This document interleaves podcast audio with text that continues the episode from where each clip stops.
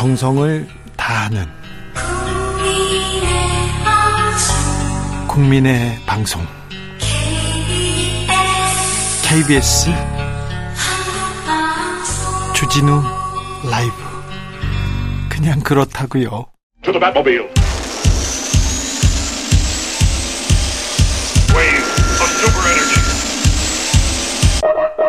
주 기자의 1분 수요일 날 신림역에서 한 여 한국 여성 20명 죽이겠다 살인을 예고한 20대 남성이 있습니다. 26살 이 아무개 씨는 회칼도 구입했습니다. 온라인 게시판에 한여 죄다 묶어놓고 죽이고 싶다. 2분이면 한여충 10마리 사냥 가능하다. 이렇게 여성 혐오글 약 1700개를 작성했습니다. 아, 먼저 좀 알아내서 좀 뭘 할 수도 있었을 텐데 그런 생각해 봅니다. 무직 상태로 경제적으로 어려움을 겪으면서 게임과 인터넷에 빠져 지내던 중에 자신의 처지가 불행해서 이 불행은 여성들 때문이라는 혐오심이 폭발해서 범행을 실행했다. 이렇게 검찰에서는 분석했습니다. 이 남성 살인 예비 협박 정보통신망법 위반 혐의로 구속됐습니다. 서현역에서 금요일 날 한남 20명 찌르러 간다. 이렇게 살인을 예고한 30대 여성도 있습니다. 그리고 함께 흉기 사진도 올렸는데요. 아, 여성들이 큰 피해를 봤다고 하는 뉴스를 보고 남성들에게 보복하고자 글을 올렸다고 진술했습니다. 이 여성은 다수의 남성 혐오글을 인터넷에 올렸습니다. 아, 이 인터넷 혐오글만 봤어도 이거 문제가 있다. 이런 생각했을 텐데. 이 여성도 위기에 의한 공무 집행 방해 및 협박 혐의로 구속됐습니다. 외로움, 어려움, 처지에 대한 비관, 그랬던 피해의식, 상대방에 대한 혐오, 적개심 폭발, 이런 패턴 지속됩니다. 혐오는 힘이 셉니다. 그래서요, 혐오에 대한 글을 올리지 않습니까? 그러면 반응도 뜨겁습니다. 그런데 또 정치권에서는 이를 이용합니다. 젠더 갈라치기, 남녀 혐오, 편승한 그런 전략이기도 했습니다.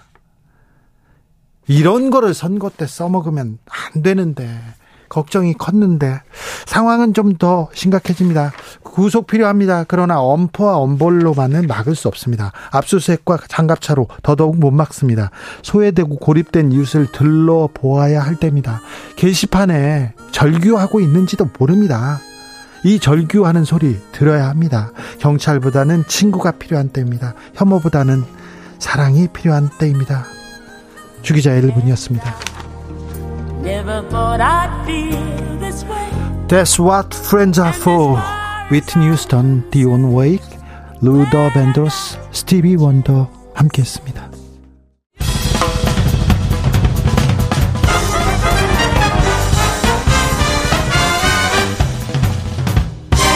훅 인터뷰. 훅 인터뷰 이어갑니다. 경제가 걱정입니다. 민생 문제입니다. 이런 얘기 많습니다. 더불어민주당이 민생 회복하자 하면서 자영업자, 노동조합, 주거단체 등 민생 단체들과 함께 민생 연석회의 띄었습니다. 첫 번째 회의에서 지역화폐 얘기했다는데 그런데 지역화폐 예산 대폭 삭감됐는데 아, 이건 어떻게 풀어갈지, 민생 문제 어떻게 고민하는지, 민생단체 대표로 참여한 김남근 변호사 모셨습니다. 변호사님 안녕하세요. 네, 안녕하십니까? 네. 민생 챙겨야죠. 네. 열심히 챙겨야 됩니다. 열심히 챙겨야죠. 네. 근데 정치권에서 민생 잘 안 챙기는 것 같아요. 뭐 정치권은 주로 이제 이렇게 정쟁적 이슈를 네. 많이 하고 언론도 참 문제가 있는 게 또 그런 정쟁적 이슈를 뭐 터트리겠다 그러면은 이제 그런 정치는 또 열심히 찾아다니면서 네. 그걸 보도를 해주는데 네. 막상 입법이나 주요 뭐 민생 정책을 챙기겠다 하는 이제 그런 의원들은 별로 또 이렇게 언론을 살 수가 없어요. 네, 그런 기사도 많이 안 나와요. 그래도 민생이 중요하잖아요. 그렇죠. 중요하죠. 아니 국민들 먹고 사는 것보다 더 중요한 게 어디 있습니까? 행복하게 먹고 살게 좀 따뜻하게 그렇게 만들어야 됩니다. 민생 연석회의가 예, 출범했습니다. 어떤 기구입니까? 어, 민생연석회의는 이제 뭐 한국노총 같은 노동조합 예? 단체, 그다음에 한국 자영업자 상인 총연합회와 같은 이제 전통시장 유통상인을 대표하는 그런 단체들. 네. 그다음에 이제 주거 단체, 네. 그다음에 중소기업 중앙회와 같은 중소기업 단체, 이런 민생 단체들이 그 민주당과의 이렇게 정기적인 소통을 통해 가지고 민생 의제들을 네. 좀 정치적인 입법이나 정책으로 다뤄달라고 하는 그런 어떤 소통 기구입니다. 그래서 예. 저는 이제 그 민생 단체의 대표로 그 소통 대표를 맡고 있습니다. 아 그렇습니까? 민생 이 연석회의가 그 전에도 민주당이 있었죠. 예, 처음 만들었던 건 이해찬 대표 때 이제 처음 만들었습니다. 네. 그래서 그동안 했던 대표적인 거는 그 2020년도에 그 택배 그 기사들이 한 20여 명이 과로사에서 죽은 적이 있었어요. 그렇죠. 이 문명 사회에서 이런, 이런 걸 방치하면 네. 안 된다라고 그래서 그때 이제 뭐 소비자 단체 그 중소상인 단체 뭐 택배 회사들 화물 화주 단체들이 같이 모여 가지고 이제 택배 요금을 조금 인상하는 대신에 예. 그 택배 기사들에게 부담이 되는 그 분류 작업 같은 걸 그 그렇죠. 벗어날 수 있게 해가지고 과로사를. 줄이도록 예. 하는 이제 그런 사회적 합의를 한 적도 있었고요. 그래서 과로사가 줄었어요. 줄었죠. 어쨌거나 네, 많이 예. 줄었죠. 예. 네, 그런 것도 있었고 예. 또 영세 상인들이 이제 워낙 어렵잖아요. 예. 그래서 이제 그 비용 부담을 줄여주기 위해서 신용카드 수수료를 이제 낮춰주자. 신용카드 수수료가 뭐 이분들이 영업이익이 1년에 한 3% 4%밖에 안 되는데 신용카드 수수료가 2% 3%나 되니까 아유, 거의 영업이익을 못 내니까 예. 그래서 영세 상인들에 대해서는 신용카드 수수료를 대폭 인하하도록 하는 그런 사회적 합의를 한 적도 있었고요. 네. 중요한 일 많이 했네요. 그렇죠. 이제 그런 네. 이제 그 구석구석의 민생 이슈들을 많이 다뤘죠. 네. 뭐 예를 들면은 또 보험회사가 보험 사고가 생겼을 때 정비업체한테 견적을 주질 않고 예. 그냥 일단 수리하라 그런 다음에 네. 자기들이 생각하기엔 이 정도가 적당하다고 이런 식으로 이제 수리 비용을 줬어요. 그러다 네. 보니까 정비업체들이 굉장히 어려웠었는데 200만 원 이상의 보험 사고에 대해서는 반드시 견적을 내고 그 네. 견적에 따라서 수리비를 주도록 하는 그런 이제 사회적 합의를 한 적들도 있었고요. 예. 이런 얘기 더 해야 되겠는데요. 3 이번에 민생 연석회의에서 첫 주제로 지역 화폐 예산 다뤘다면서요?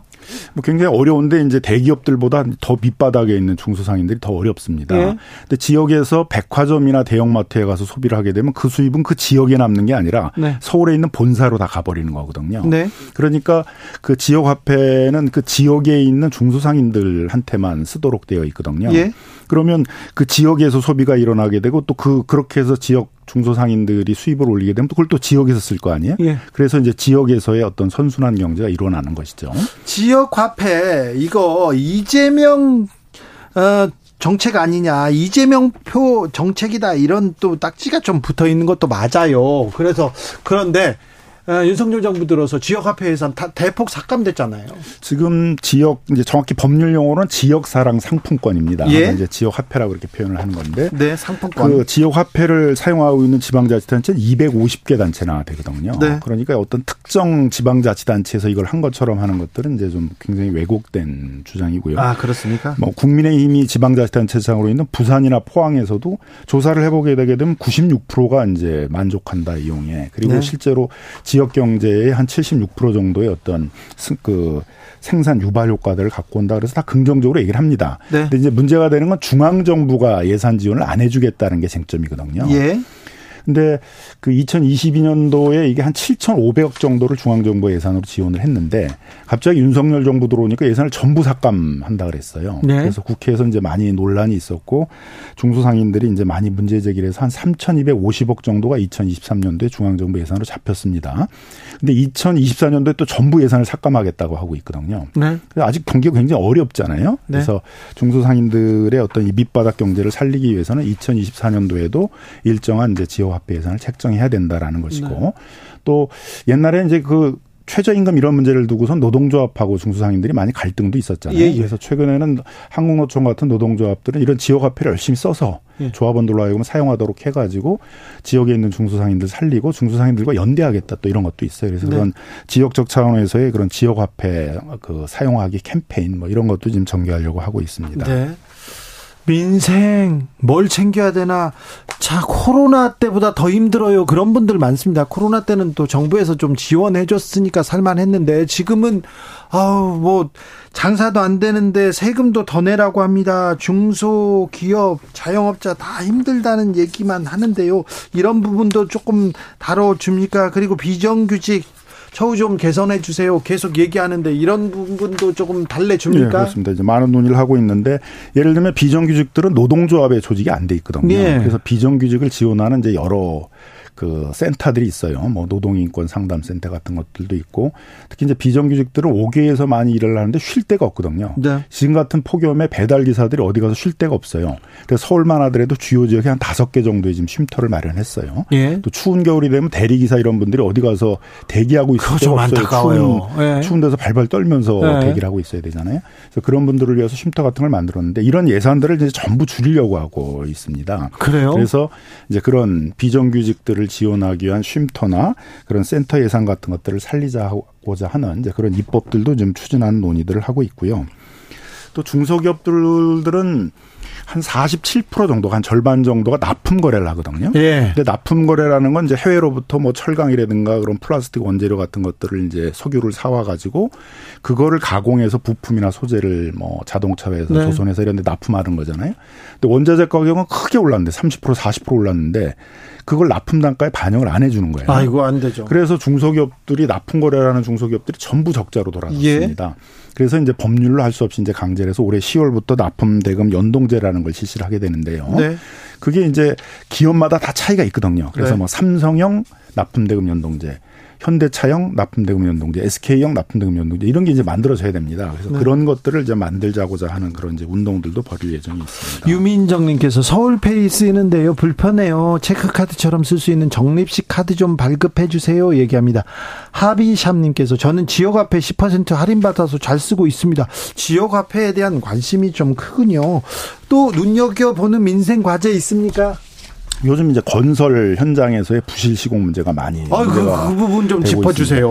근데 그 왜 그렇게 되냐면 이게 불법 다단계 때문에 그러거든요. 원청, 하청 이것 때문에 그렇죠. 그런 거 아닙니까? 원청에서는 뿌러코처럼 이제 사건만 이렇게 수주를 한 다음에 네. 그걸 이제 전부 하청들에게 줘요. 그러니까 하청들은 또 자기가 하는 게 아니라 그걸 또 그 밑에 하청을 주면 맞아요. 결국은 이제 영세 업체들이 막 공기를 다쳐요, 단축해가면서 밤새워서 일을 하고 그다음에 숙련공을 쓸 수가 없으니까 외국인 저임금의 노동자들을 주로 쓰다 보니까 네. 최근 문제가 되고 있는 소위 이제 무량판 공사라는 네. 것들은 숙련공이 해야 되는 거거든요. 굉장히 네. 정교한 철근 시공들을 해야 됩니다. 근데 숙련공들이 일을 못 하니까 그런 부실 시공도 되는 거거든요. 아, 철근 빼먹고 또 또 위 원청에서 감리하는 회사에선 또 눈 감아주고 이런 부패 구조지 않습니까? 그래서 이제 그걸 하기 위해서는 그 숙련공 노동자들이 일하도록 하고 그래서 그들에게 적정 임금을 주고 그들에게 임금을 지급하는지를 확인하는 직접 임금제를 확인하는 이제 대금 확인 시스템 같은 게 있거든요. 네. 그래서 적정 임금제라고 이렇게 얘기를 하는데요. 이거를 이제 전면적으로 실시를 하자. 지금 서울시하고 경기도는 전면적으로 실시하고 있고 뭐 LH 그다음에 이제 도로공사 이런 데서 시범 사업을 하고 있는데 적어도 공공 부분에서는 이런 걸 전면적으로 이제 확산해서 하자고 하는 이제 그런 운동들도 벌이고 있습니다. LH는 자기네들이 잘못해 놓고 잘못해 놓고 지금 잘 막 숨기고 있는 것 같아요. 그래놓고 자기네들이 또 혁신한다고 얘기하는데 좀 미덥지 않습니다. 그렇죠. 그러니까 이제 개입이 필요한 거죠. 공공의 예. 개입에서 그걸 LHI만 맡길 수는 없으니까. 예. 그러니까 설계 같은 경우도 원래는 이제 다단계 설계를 맡길 수 없도록 하는데 실제로는 이제 전관 출신 분들이 가 있는 건축사무소에서 그 설계 수주를 따내놓고선 실제 일은 거의 아르바이트 같은 사람들에게 맡긴다는 거 아니에요? 네. 그러니까 그 설계에서의 문제가 있는 것들을 제대로 체크를 내지 못해서 이번에 이제 무량판 공사의 부실 공사 같은 게 나타나고 있는 것이어서 이런 것들을 하기 위해서는 이제 결국 건설 현장에 있는 사람들이 제값을 받고 그런 숙련된 그 업무들을 할 수 있도록 하는 시스템을 만들 필요가 있는 것입니다. 네. 그래서 그런 이제 적정임금제, 뭐 불법 다단계 근절과 같은 운동들을 이제 건설 노동자들하고 또 건설 전문가들하고 하는 이제 그런 운동도 벌릴 예정입니다. 중소상공인들 식당 하시는 분들도 있는데 플랫폼 기업들 과도한 수수료 문제가 가장 큰 부담이다 이 얘기합니다. 그래서 지금은 이제 그 소위 플랫폼에 연결하지 않고 그냥 생업만 해가지고는 다 문을 닫아야 되는 상황입니다. 네. 그리고 플랫폼에 연결을 해가지고 매출을 올리는 중소상공인들 같은 경우에는 80%가 50% 이상의 매출을 플랫폼을 통해서 얻는다 그러거든요. 네. 근데 문제가 되는 건 플랫폼이 가져가는 게 너무 많다. 중개 수수료, 네. 그 다음에 또 배송 수수료, 네. 또 광고도 의무적으로 해야 돼요. 그러지 않으면 택시는 뭐 승객을 안 태워도 돈은 받아간다면서요. 그런 건 카카오 잘못됐죠. 같은 경우에는 이제 자기 가맹점을 또 출시를 했어요. 네. 그래서 가맹 그 카카오 블루라고 그런 가맹에 하시는 택시 기사들은 무조건 20%를 내야 돼요.